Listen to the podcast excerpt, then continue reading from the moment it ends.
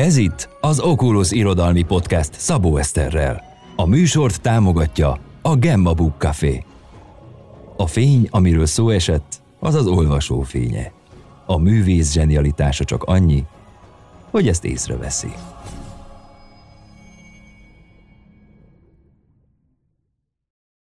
Kemény István. Dél. Átadom a korszakot. Működik. Ezek a kulcsok. Rend van. Ezek a kulcsfigurák. Ezek. Az emberi roncsok. Ez az átlag. Ezek az ifjak még érnek. Dél van. Ezek a reggeli lapok. Ez a hivatal. Ebédelni vannak. Ez itt a bélyegző. Egyszer hagy mindenen nyomot. Ez a készpénz. Megfoghatónak. Ez itt a pillanatnyi helyzet.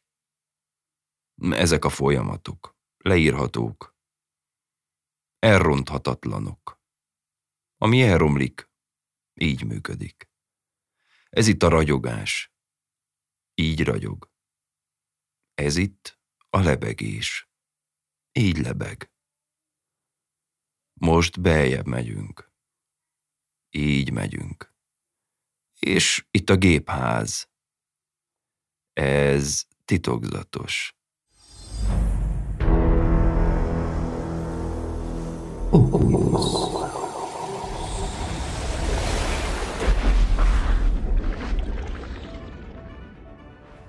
Sziasztok!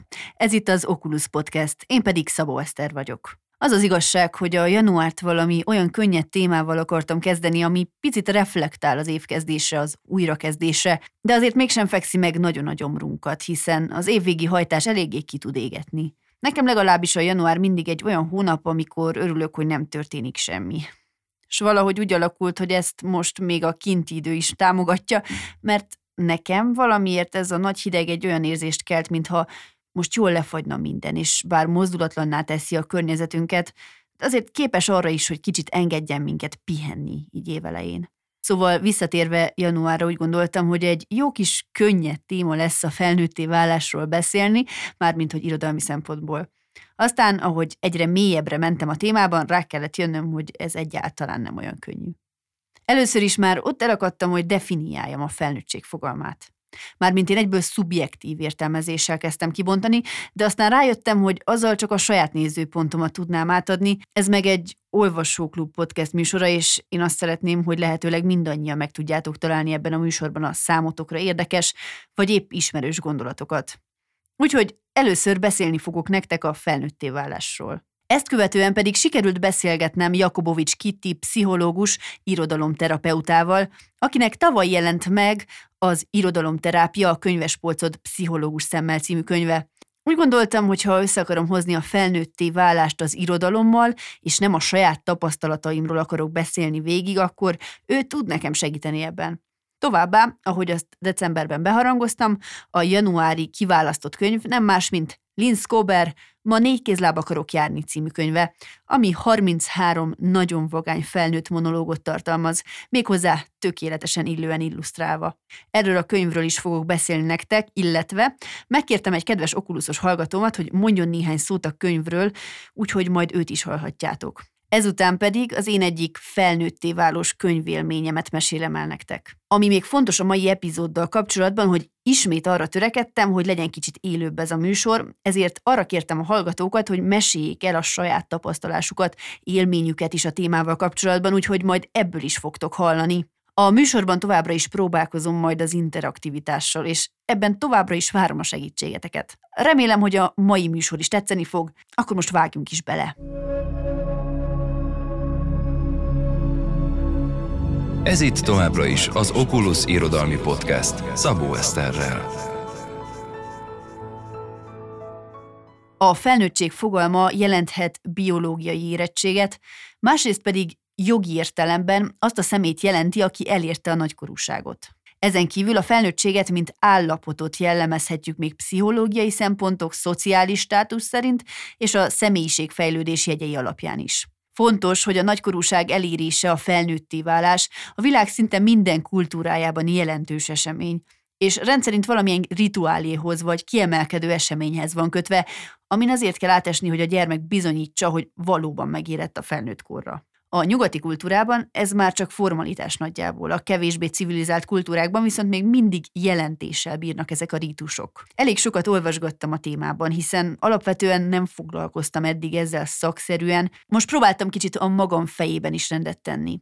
Egy személy felnőtti válását kétféleképpen mérhetjük még a fent említettek mellett. Az egyik az emberre aggatott szerepek cserélődése, tehát a diákká, alkalmazottá, házastársá vagy szülővé válás folyamata. A másik pedig egy individuális belső folyamat, ami egyénenként változik. Gyakorlatilag ez azt jelenti, hogy mi magunkat mikor tekintjük felnőttnek. Az elmúlt évtizedekben a felnőtté válás folyamata jelentősen átalakult azok az életesemények, amiket a felnőttséggel szoktunk azonosítani, ilyen például a tanulmányok befejezése, a munkába állás vagy a családalapítás, későbbi életkorban vagy egyáltalán nem következik be, és ezáltal az életutak változatossága is megnőtt. Tehát nincs konkrét egyenes út a felnőttség irányába, ez pedig kicsit megzavarhatja a fiatalokat. Emiatt lehetséges, hogy a felnőttség megítélése nagyon felértékelődött napjainkra. Ott van például a szülőktől való leválás, ami sok esetben későbbi életkorra tevődött. Popper Péter fogalmaz úgy a Felnőttnek lenni című könyvében, hogy egyes természeti népek tudták, hogy a szüleik védőszárnyai alatt nem lehet felnőni, ezért küldték őket el a felnőtté válás küszöbén az erre kijelölt házakba, hogy önmaguk valósítsák meg ezt az átalakulást. Tehát valamilyen szinten a szülőktől való nehezebb leválás más időpontra datálja az önállósodást, ami viszont a lelki folyamatokban fontos szerepet játszik a felnőtté válásnál. Sőt, egyes kutatások szerint a legfontosabbat. A fiatalok tehát egyre gyakrabban találkoznak ugyanazoknak a szerepeknek a nagyon eltérő megvalósulásával. Vagyis nem egyértelmű többé, hogy mit jelent az, hogy valaki diák, anya vagy nyugdíjas, ezek a szerepek így elválaszthatatlanokká válnak a magától a kontextustól. Emellett fontos az is, hogy megnőtt ezeknek a szerepeknek az általános életkora is. S ha bár ezek továbbra is fontos életesemények, azonban a fiatalok már azelőtt, hogy átélnék őket, felnőttnek tekintik magukat. És így a szociológusok egy része arra a következtetésre jutott, hogy a belső pszichológiai folyamatok fontosabbak lettek a felnőtté válásban, mint a szerepátmenetek. Így a felnőttség jelentése végső soron megfoghatatlan és szubjektívvé vált. Én a magam részéről valahogy úgy fogom fel, hogy a felnőtté válás egy nagyon hosszú folyamat, aminek vannak bizonyos életszakaszai, és nem az történik, hogy akkor egyszer csak felnövünk. Fel kell nőnünk a tanuláshoz, az önelfogadáshoz, a családalapításhoz, ahhoz, hogy beosztottak legyünk, de ahhoz is, hogy például saját vállalkozásunk legyen.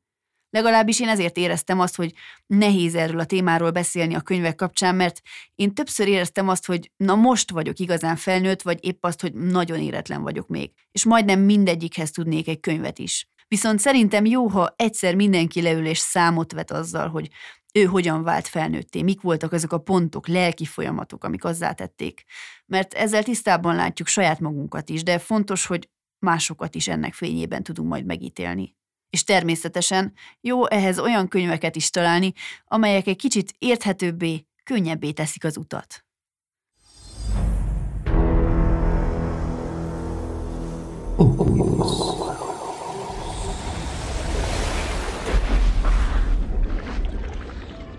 Úgy gondolom, hogy többször éreztem azt, hogy felnőttebb lettem, és ezeket a pontokat igen volt, hogy könyv kísérte végig, sőt volt, hogy könyv ébresztett rám ilyen pontokra, de az első két jelentősebb azt gondolom az, amelyet meg kell itt most említenem. Az egyik az, és az első, az Peter Marshall Nincs helyed a temetőben című könyve. Egy nagyszerű szerző, akitől szerintem túl kevés könyvet kaptunk, sőt, nem is túlságosan ismert pont ez a regénye. Azt gondolom, hogy egy belső felnőtté válásról szól, egy belső érettségről, és érdekes, mert mindkét könyvnek, amelyet most mondok, gyerek a főszereplője, nem pedig felnőtt, és mindkét gyerek különbözőképpen nő fel, és különbözőféleképpen értelmezi ez a két könyv a, a felnőttséget, de hát akkor már említse meg a másodikat is, az Stephen Kingnek a, az Atlantis gyermekei, Hearts in Atlantis. Ez ugye azért fontos az angol címe is, mert hogy sajnos a magyar fordításba esett egy kis baki, na de most nem, nem erről kell beszélni, hanem a felnőtté válásról. Azt gondolom, hogy azért ez a két könyv, mert az egyén szembeállítja a társadalommal, az egyéniséget szembeállítja az átlagossal, és úgy gondolom, hogy először ezek a könyvek ébresztettek fel bennem mélyen olyan igényt, hogy találjam meg a saját hangomat a világban, és találjam meg a saját hangomat a társadalomban. Sőt, azt hiszem, hogy ezeknél a könyveknél kezdtem először igazán a közösségről gondolkodni. Addig csak résztvevője voltam a közösségnek, valamilyen fajta résztvevője, és ezek a könyvek segítettek hozzá, mint egy ilyen útmutatóul, hogy, hogy megvizsgáljam magamat a közösségben. Egyáltalán meg, meg, meg lássam magamat a, a közösségben. Úgyhogy ezért mondanám azt, hogy talán ez a két könyv, igen, amit kiemelnék, és amelyet azt mondanám, hogy ezek voltak azok, amelyek igazán hozzásegítettek, hogy érettebb legyek, társadalom készebb legyek, vagy közösség készebb legyek.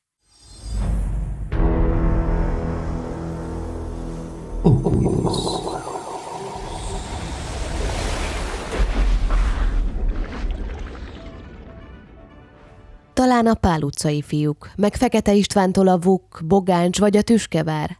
Az biztos, hogy nem véletlenül ezek a könyvek ugranak be, amikor a gyermekkorom kedvenc olvasmányairól esik szó, de hogy mennyire segítettek hozzá a felnőtté válásomhoz, csak sejteni, remélni merem. Inkább egyfajta lelki erkölcsi iránytűként tekintek vissza a regényekre, azoknak hőseire mondani valójára, ami befolyással volt és van folyamatban lévő felnőtté válásom, életszemléletem alakulásában, a körülöttem lévő emberekhez való kapcsolatomban. Egyfajta motto az életemhez.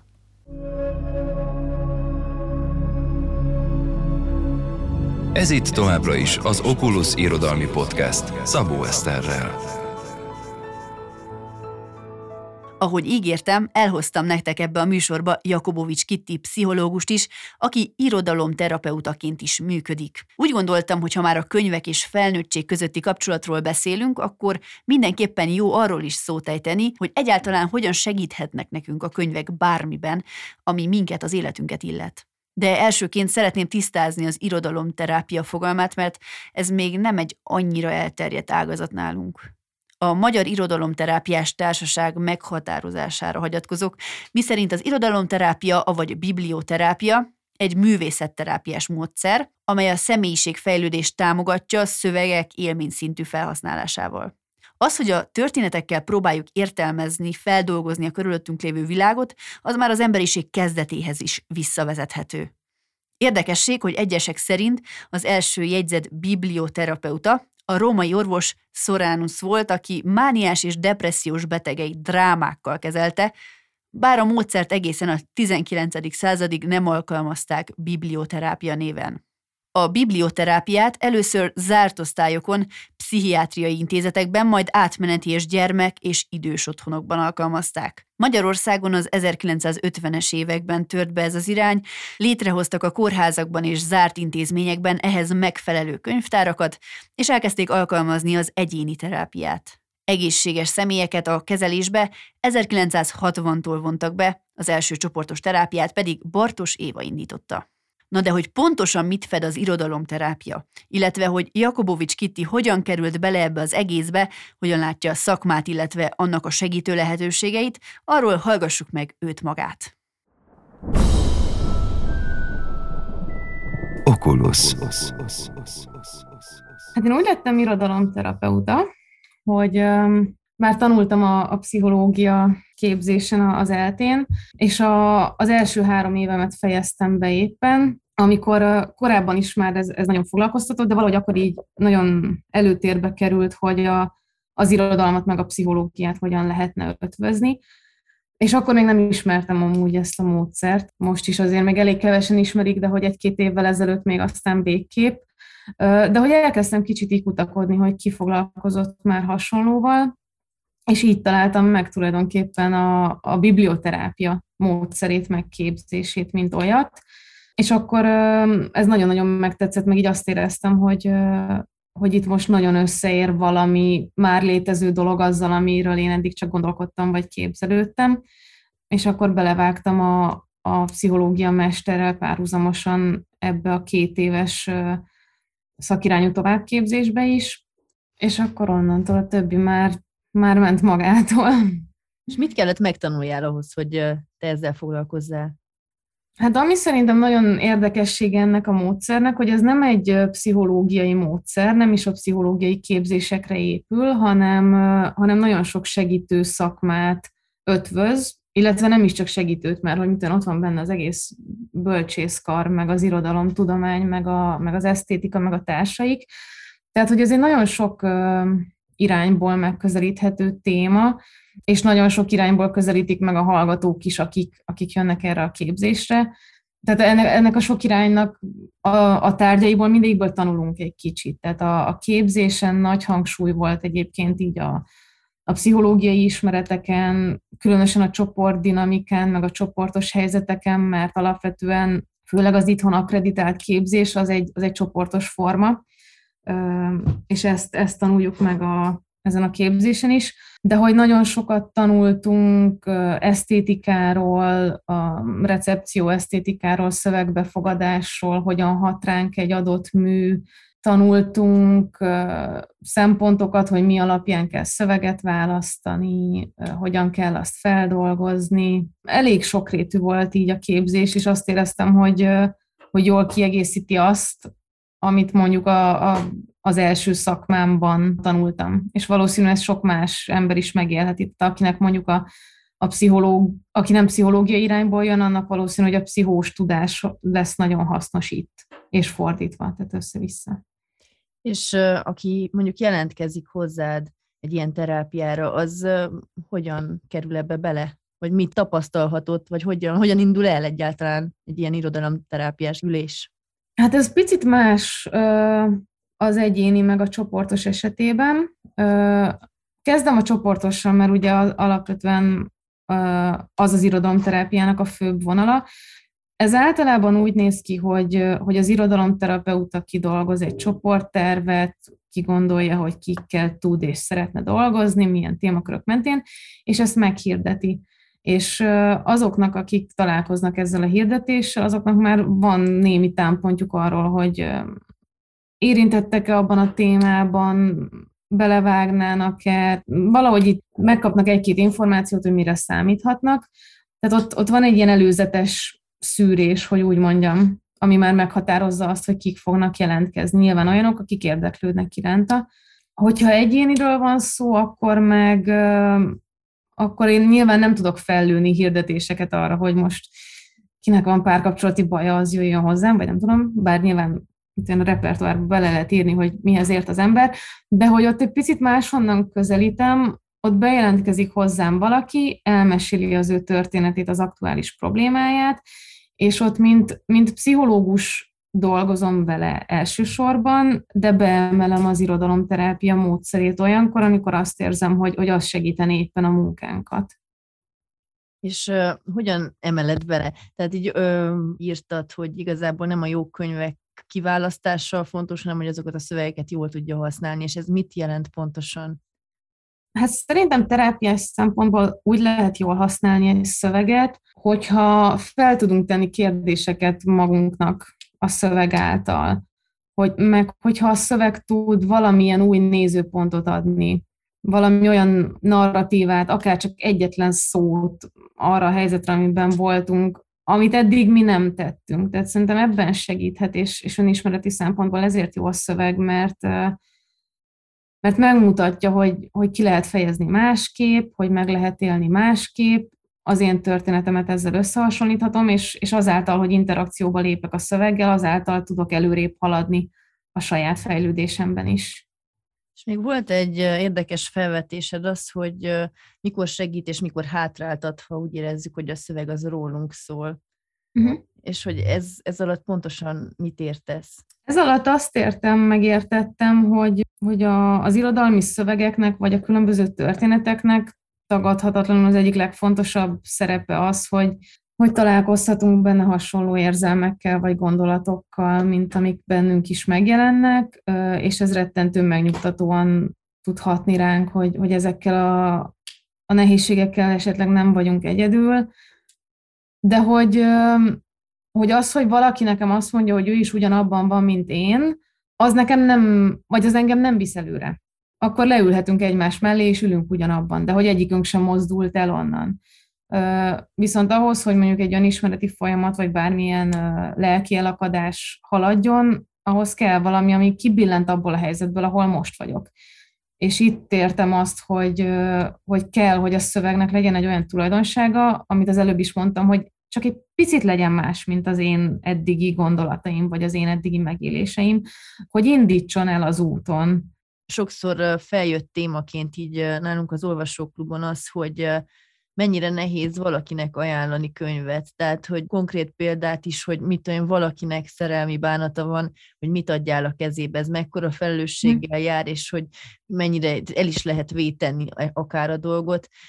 Van-e szerinted olyan módszer, amivel egy, egy barátunknak, vagy egy rokonunknak, vagy a gyerekünknek tudunk segíteni egy konkrét problémán egy könyvvel? Szerintem egyébként fontos dolog, hogy meg kedves, meg hasznos dolog egymásnak könyvet ajánlani. Az nem szerencsés, hogyha kimondjuk, hogy az miért lesz neki jó. Mert hogy azt meg végképp nem tudjuk. Tehát szerintem itt nem szabad összekeverni az ajánlást, meg a, a felelősségvállalást. Nekem ez így szakemberként is ö, tök fontos, és sokszor előjön, hogy akár ismerősök, de akár ismeretlenek különböző felületeken megkérnek, hogy ajánljak valamit. És, és akkor gondban vagyok, mert hogy tudok olyan szövegeket mondani, amik szerintem jók lesznek, de az, hogy ő most utána hazamegy, elolvassa, és gondol róla valamit, azt én nem tudom megjósolni előre, hogy mit fog benne látni. Tehát az ilyen ajánlásoknál szerintem az nagyon fontos, és most függetlenül attól, hogy szakemberként, vagy barátként, vagy szülőként, vagy gyerekként ajánlok valakinek, hogy, hogy szerencsés, hogyha utána meg ott tudok mellette maradni akkor is, amikor ő mondjuk elmeséli, hogy milyen volt ez.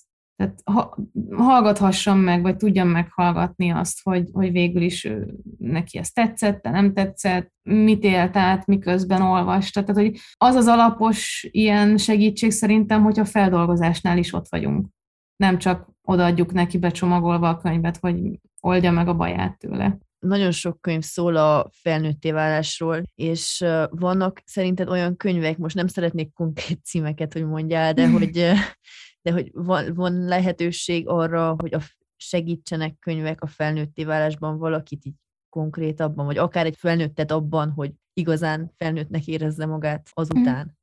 Hát szerintem ez a fiatal felnőtt kor, meg a serdülő, meg a felnőtt kor határellevés, ha lehet ilyet mondani, akkor, akkor itt éljük meg legsűrűbben ezt a, vagy legsűrítettebben ezt a én egyedül vagyok azzal, amit érzek, azt se tudom, mi történik, mindenki tök másban van, el vagyok veszve itt a sok lehetőség között, kinyílt a világ, felnőtt lettem, merre tovább. És hogy itt azért különösen fontos akkor a, az, hogy, hogy olvassunk hasonló történeteket, és megértsük, hogy más is ugyanebben van, más se tudja, hogy hogy kell felnőttnek lenni, próbálkozzunk, menjünk neki, aztán lesz valahogy. És szerencsére egyébként nagyon sok könyv foglalkozik szerintem ezzel, tehát ez is mutatja, hogy, hogy elég egyetemes ez a probléma, vagy ez a félelem, vagy hogy is mondjam, és ez ugye mind, ez azért is érdekes ez a korosztály, mert hogy, hogy itt felmerül az is, hogy mondjuk milyen típusú szöveg legyen, hogy még ez a young adult irodalom, vagy, vagy egyből lehet a, a felnőtt irodalom, vagy hogy ezek között van-e különbség, de hogy én úgy gondolom, hogy egyébként pont ahogy mondod, hogy mondjuk ez szülőkben is felmerülhet, hogy a saját gyereküket hogy tudják kísérni, ezért ez nem korlátozódik az ifjúsági irodalomra, sőt, tehát hogy ez egy, egy tök aktuális téma tud maradni. Én, én azt gondolom, hogy nagyon sok olyan szöveg van, ami, ami erre alkalmas lehet. Van olyan lehetősége a szülőnek esetleg, ahol picit arról tudhat meg többet akár, hogy mit ajánljon a gyerekének, vagy tényleg nagyon sok szülő küzd azzal, hogy ismeri a gyerekét, de azért mégsem. És hogyan, mm-hmm. mikhez nyúlhat esetleg, vagy milyen, milyen eszközökhöz nyúlhat, hogy megtalálja neki azt a könyvet, ami segíthet szerinted? Hát ez nagyon nehéz, meg most így gondolkodom is, hogy ezt milyen szinteken lehet, mert, mert nyilván rengeteg könyv van, és rengeteg olyan oldal, meg olyan blog, meg nem tudom mi van, ami a könyvekkel foglalkozik, tehát hogy lehet ezeket bújni így univerzálisabban, de hogy nyilván lehet ezt ilyen helyi szinten is, hogy, hogy akár kisebb közösségekben megosztani egymással, hogy mit olvastunk, könyvklubokat, de hogy egyébként elég jó kezdeményezések vannak szerintem arra, hogy, hogy így mondjuk a friss megjelenések közül segítsenek eligazítani. Tehát ez a, most ezt nem is tudom pontosan, hogy milyen korosztályig van, tehát lehet, hogy ez, ez egy picit azon már felül van, de eszembe jutott ez a Szívünk rajta program, ami például kifejezetten szülőknek van, és, és nem tudom, havonta talán ajánlanak könyveket különböző korosztályú gyerekeknek, de hogy szerintem ebben nagy felelőssége van mondjuk a helyi könyvtáraknak, vagy az egész ilyen helyi irodalmi életnek, hogy segítse az olvasókat eligazodni abban a rengeteg-rengeteg könyvben, ami, ami elérhető. Te mennyire tudsz magadnak olvasni, és mennyire a szakmádnak? Mennyire tudod elválasztani azt, hogy most csak úgy kedvtelésből olvasol valamit, vagy pedig most amiatt, hogy gyűjtsél minél több címet? Az az érdekes, hogy működik. Mármint, hogy ez nem, nem érdekes igazából, csak hogy pont egy ilyen, egy ilyen jó ráismerés, hogy egyelőre én azt tapasztalom, hogy bármennyire is szakmából fakadóan nézek az irodalomra, vagy, vagy tényleg célzottan keresek, vagy ilyesmi, van egy olyan erős hatása, amit nem tudok kivédeni azzal, hogy én szakmázok. Tehát még mindig van olyan élményem, és nagyon bízom benne, hogy életem végig lesz olyan élményem, hogy így ilyen nagyon elemi szinteken hat rám. És tudom jól, hogy ebben a képletben csak a szöveg volt, és én, és nem volt ott az irodalomterapeuta, nem volt ott a pszichológus, nem volt ott az X diplomám, nem tudom, tehát hogy jó ezt megélni, hogy, hogy persze ki lehet vesézni az irodalmat minden szempontból, de, de pont azért olyan fontos, mert, mert nem lehet elvenni azt a, azt a nagyon tiszta élményét, meg tud az maradni.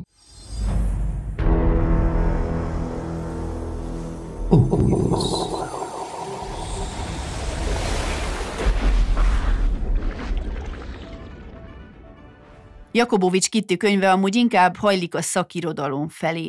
Ezért főleg azoknak ajánlom, akik érdeklődnek a biblioterápia iránt, illetve szeretnék felhasználni ezt a tudást a szakmájukban, vagy egyéb módon. Ugyanakkor a Magyar Irodalomterápiás Társaság oldalán is találtok még szakirodalmat a témában, amennyiben felkeltette az érdeklődéseteket.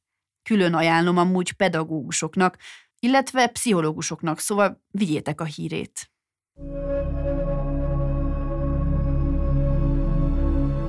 Ez itt továbbra is az Oculus Irodalmi Podcast Szabó Eszterrel. A hónap olvasmánya Linz Kober Ma négy kézláb akarok járni című könyve. Először hallgassuk meg, hogy mit mond róla egy kedves olvasó, majd én is mesélek nektek erről a tényleg izgalmasan megírt könyvről, illetve az írónő előző könyvéről is picit, mert hogy az is témába vág.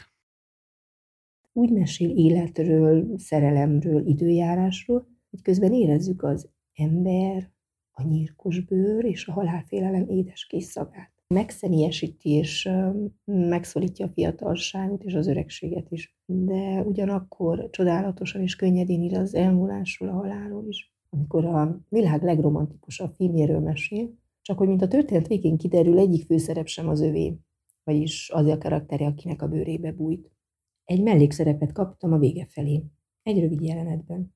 Amikor a férfi hazamegy a sárga sórházba, amelynek a garázsfelhajtó előtt egy rakás gyerekbicikli és közli velem és a gyerekekkel, hogy egy kopenhágai üzleti úton beleszeretett valakibe, egy korlátnál. Hát ez nem a legvidámabb életkép, viszont ez csak az utolsó pillanatban a pásolba derül ki. A történet mindvégig egy idillikus környezetben egymásra talált párról, az első kékes lila éjszakájukról szól. Olyan szépen megfogalmazott történet, és mellett az illusztráció, a fájdalomtól, csalódástól a legmélyebb szomorúságot megélt női arc és a feje tetején a szerelmes pár épp a város és kipufogó gázízű csókját csókolja el. És én itt ennél a történetnél éreztem az igazi felnőttség, az érettség jegyeit, amikor a legnagyobb melegséggel, megértéssel, empátiával, szinte csodálattal mesél egy megcsalt felnőtt nő bőrébe bújva, hogy úgy érzem, már csak ezért az egy felnőtt monologér is, és a mellé társított illusztrációért egy jól megérdemelt helye van a könyvnek a könyves polcunkon.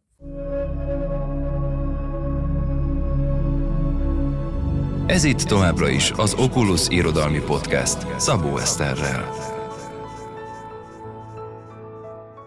Linz Kober első könyve, a Szívem egy bezárt bódé is viszonylag friss még, ami kamasz monológokat tartalmaz, és ugyanazzal az illusztrátorral dolgozik együtt, mint a felnőtteknek szánt párjával. Már első látásra kecsegteti az embert, hogy levegye a könyvesbolt polcáról, aztán lehet, hogy a kamasz monológok alcím picit eltávolítja a felnőttet, de én most már biztos vagyok benne, hogy felnőttként többet tanulhatunk a kamasságokból, mint abból, amiben most benne vagyunk.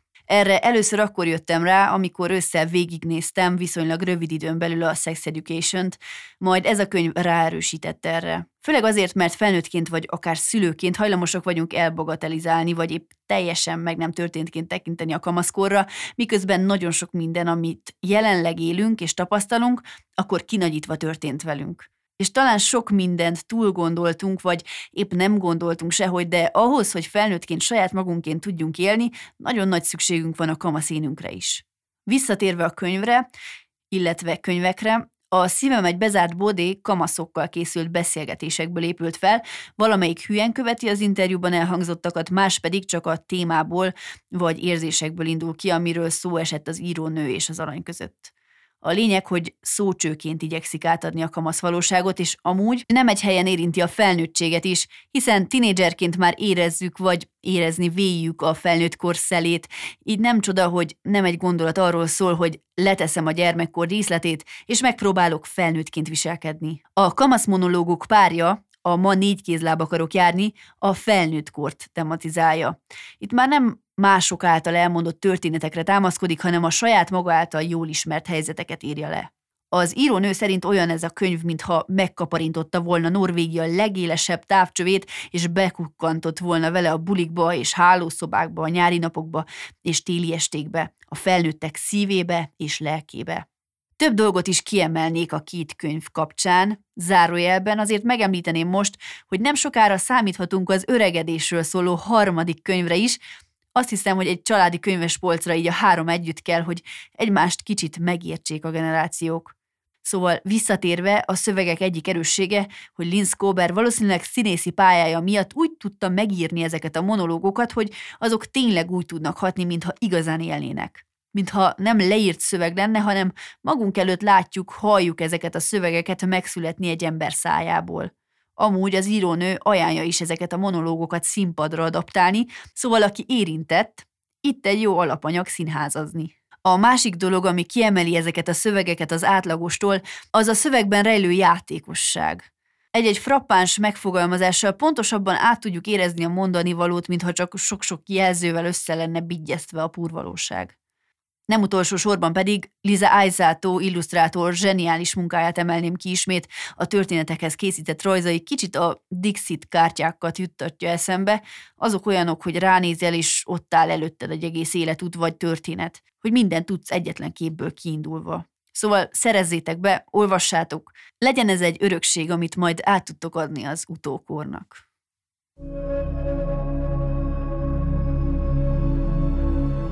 Ez itt továbbra is az Oculus Irodalmi Podcast Szabó Eszterrel.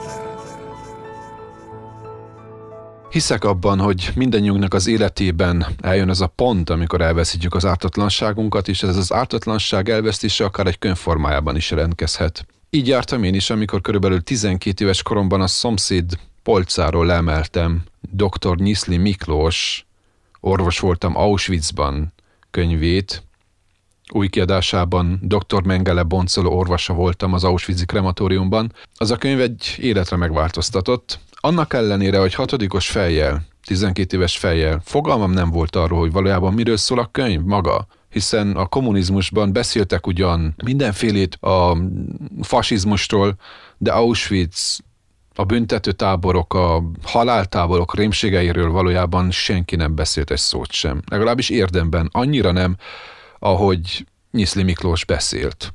Most nyilvánvaló, hogy az ő tanúvallomását felhasználták a, éppenséggel a Nürnbergi peren is, úgyhogy, úgyhogy eléggé szemléltető tudott lenni az, ami a könyvben megjelenik. Hát gondolom sokan ismerik a, az adott művet, nem tudom, műnek lehet -e nevezni ezt a szörnyű boncoló könyvet, inkább, inkább boncoló könyvnek nevezném.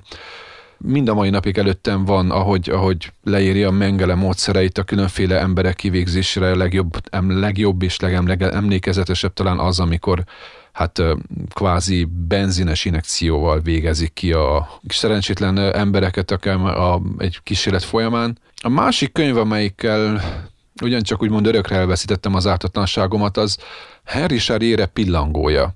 Olyannyira nagy hatást gyakorolt az életemre az a könyv, hogy egyik novellámba, a vágásba tulajdonképpen fel is használtam az első mondatát. Az a pofon akkora volt, hogy csak 14 év után olcsuttam fel a kábulatból. Hát a vágás novellám is majdnem szó szerint így kezdődik, és döbbenet volt elolvasni, mert tízszer is azt a könyvet. Még mind a mai napig érzem különféle hatásait, különféle megoldásait, annak ellenére, hogy egy meglehetősen, hát nem éppen irodalmi szinten megírt mű, de nem is ez a lényege, hanem az, hogy azok a történések valamiféle hihetetlen varást tudnak bocsátani az emberre. Az is igaz, hogy időközben kiderült, hogy pillangott, tehát notabene Henry Serére valójában nem is mondja minden esetben az igazat, könyvében, de ez mit sem veszít ezáltal értékéből. Az általa leírt történetek valójában másokkal is megestek, tehát más, másokkal estek meg helyesebben, és nem, nem csupán csak vele. Az a tény, hogy az emberiség képes olyan szörnyűségekre, ami, ami megtörténik ott az Ördög-szigeteken, a francia fegyensztelepen, az jócskán ébresztő hatással volt rám. Gondolom, hogy nagy hatással volt a szüleimre is, amikor például kiállítottam a szobámból, ahol olvastam, és, és azt kérdeztem édesanyámtól, hogy édesanyám, mit jelent valakinek a, a köcsög jelenni, vagy édesanyám mit jelent az, hogy kübli, meg különféle kulcsszavak, ugye bár a könyvből reggelig lehetne róla beszélni. Azt hiszem, hogy ez a két könyv az, ami, ami ráébresztett arra, hogy egy hihetetlen világot élünk meg valójában. Egy olyan világot, amelyet, amelyet valójában nyugodtan el lehetett volna kerülni, és nem tettük meg.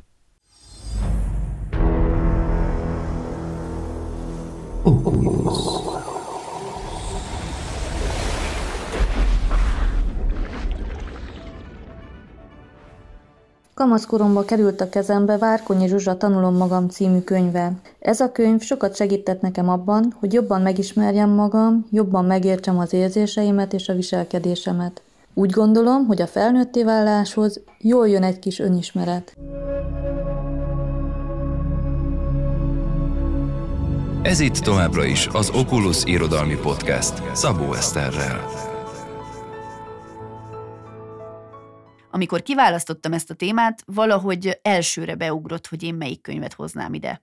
Pedig igazából több olyan könyvet is olvastam, ami nagy hatással volt rám, és akár hozzájárult ahhoz, hogy most ki vagyok. Ha nagyon őszinte vagyok, akkor talán azért talált be ilyen téren ennyire ez a könyv, mert végzős koromban egy filozófia órán arról tanultunk, hogy csak akkor ítélkezhetünk valamiről, amennyiben minden egyes oldaláról, minden egyes kis centiméterét megismertük. És emlékszem, az volt a konklúzió, hogy nem lehet valamit száz százalékban ismerni, éppen ezért ítélkezni sem szabad. Azt hiszem, bátran elmondhatom, hogy én ezt szerint éltem le az eddigi életem. Talán ez az egyetlen alapelv, amit mindig igyekszem szem előtt tartani. És itt jött a képbe ez a regény, amit felnőtté válásom egyik küszöbén olvastam.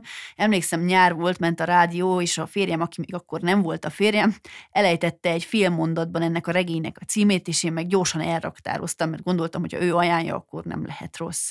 Ez a könyv pedig Steinbeck Édentől keletre című könyve. Nekem az akkor nagyon erősen hatott. Emlékszem, hogy talán a Karamazov testvérek és Bartis Attila nyugalma között olvastam, eléggé megmaradt nekem ez az olvasós periódus. Talán ezért is gondolok én erre a felnőtté válás kapcsán, mert akkor valahogy elkezdtem felnőttként gondolni magamra. Az Édentől keletre egy családregény. Egy család történetét meséli el az amerikai polgárháborútól az első világháborúig.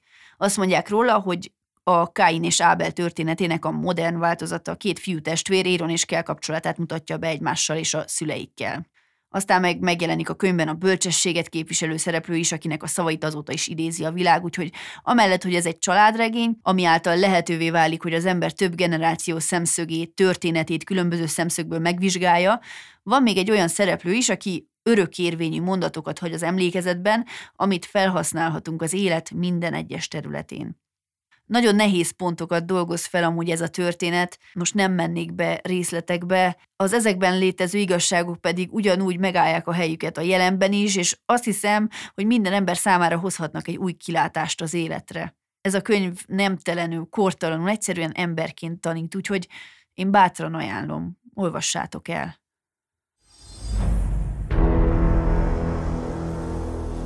Oculus.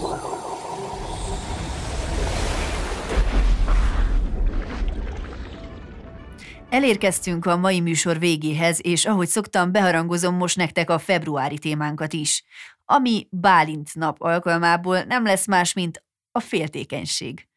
Próbáltam picit a hagyományostól eltérően megfogni ezt az alkalmat, mégpedig egy olyan íróval, akit nem a romantikus irodalom polcain keresünk, ő pedig nem más, mint Jó Nesbo, a skandináv krimik nagymestere, és a Féltékenység szakértő és más történetek című könyv szerzője, úgyhogy ezzel nyitunk. Ez számomra is új, mert még nem olvastam Nesbót, és amúgy pont egy Oculus találkozón lejátszódott beszélgetés miatt került ide februárra, úgyhogy köszönöm az ajánlást, és vágjunk bele együtt. Hozzatok nekem még féltékenységgel kapcsolatos történeteket, irodalmi anekdotákat, esetleg potenciális meghívottat is ajánlhattok a műsorhoz. Továbbra is várok minden hozzászólást és javaslatot, titeket pedig vár a Gemma könyves kávézó a Bolyai utcában, a Féltékenység szakértő és más történetek című könyvvel, na meg egy finom kávéval. Térjetek be, mi pedig találkozunk ugyanígy február utolsó csütörtökén. Sziasztok! Oculus.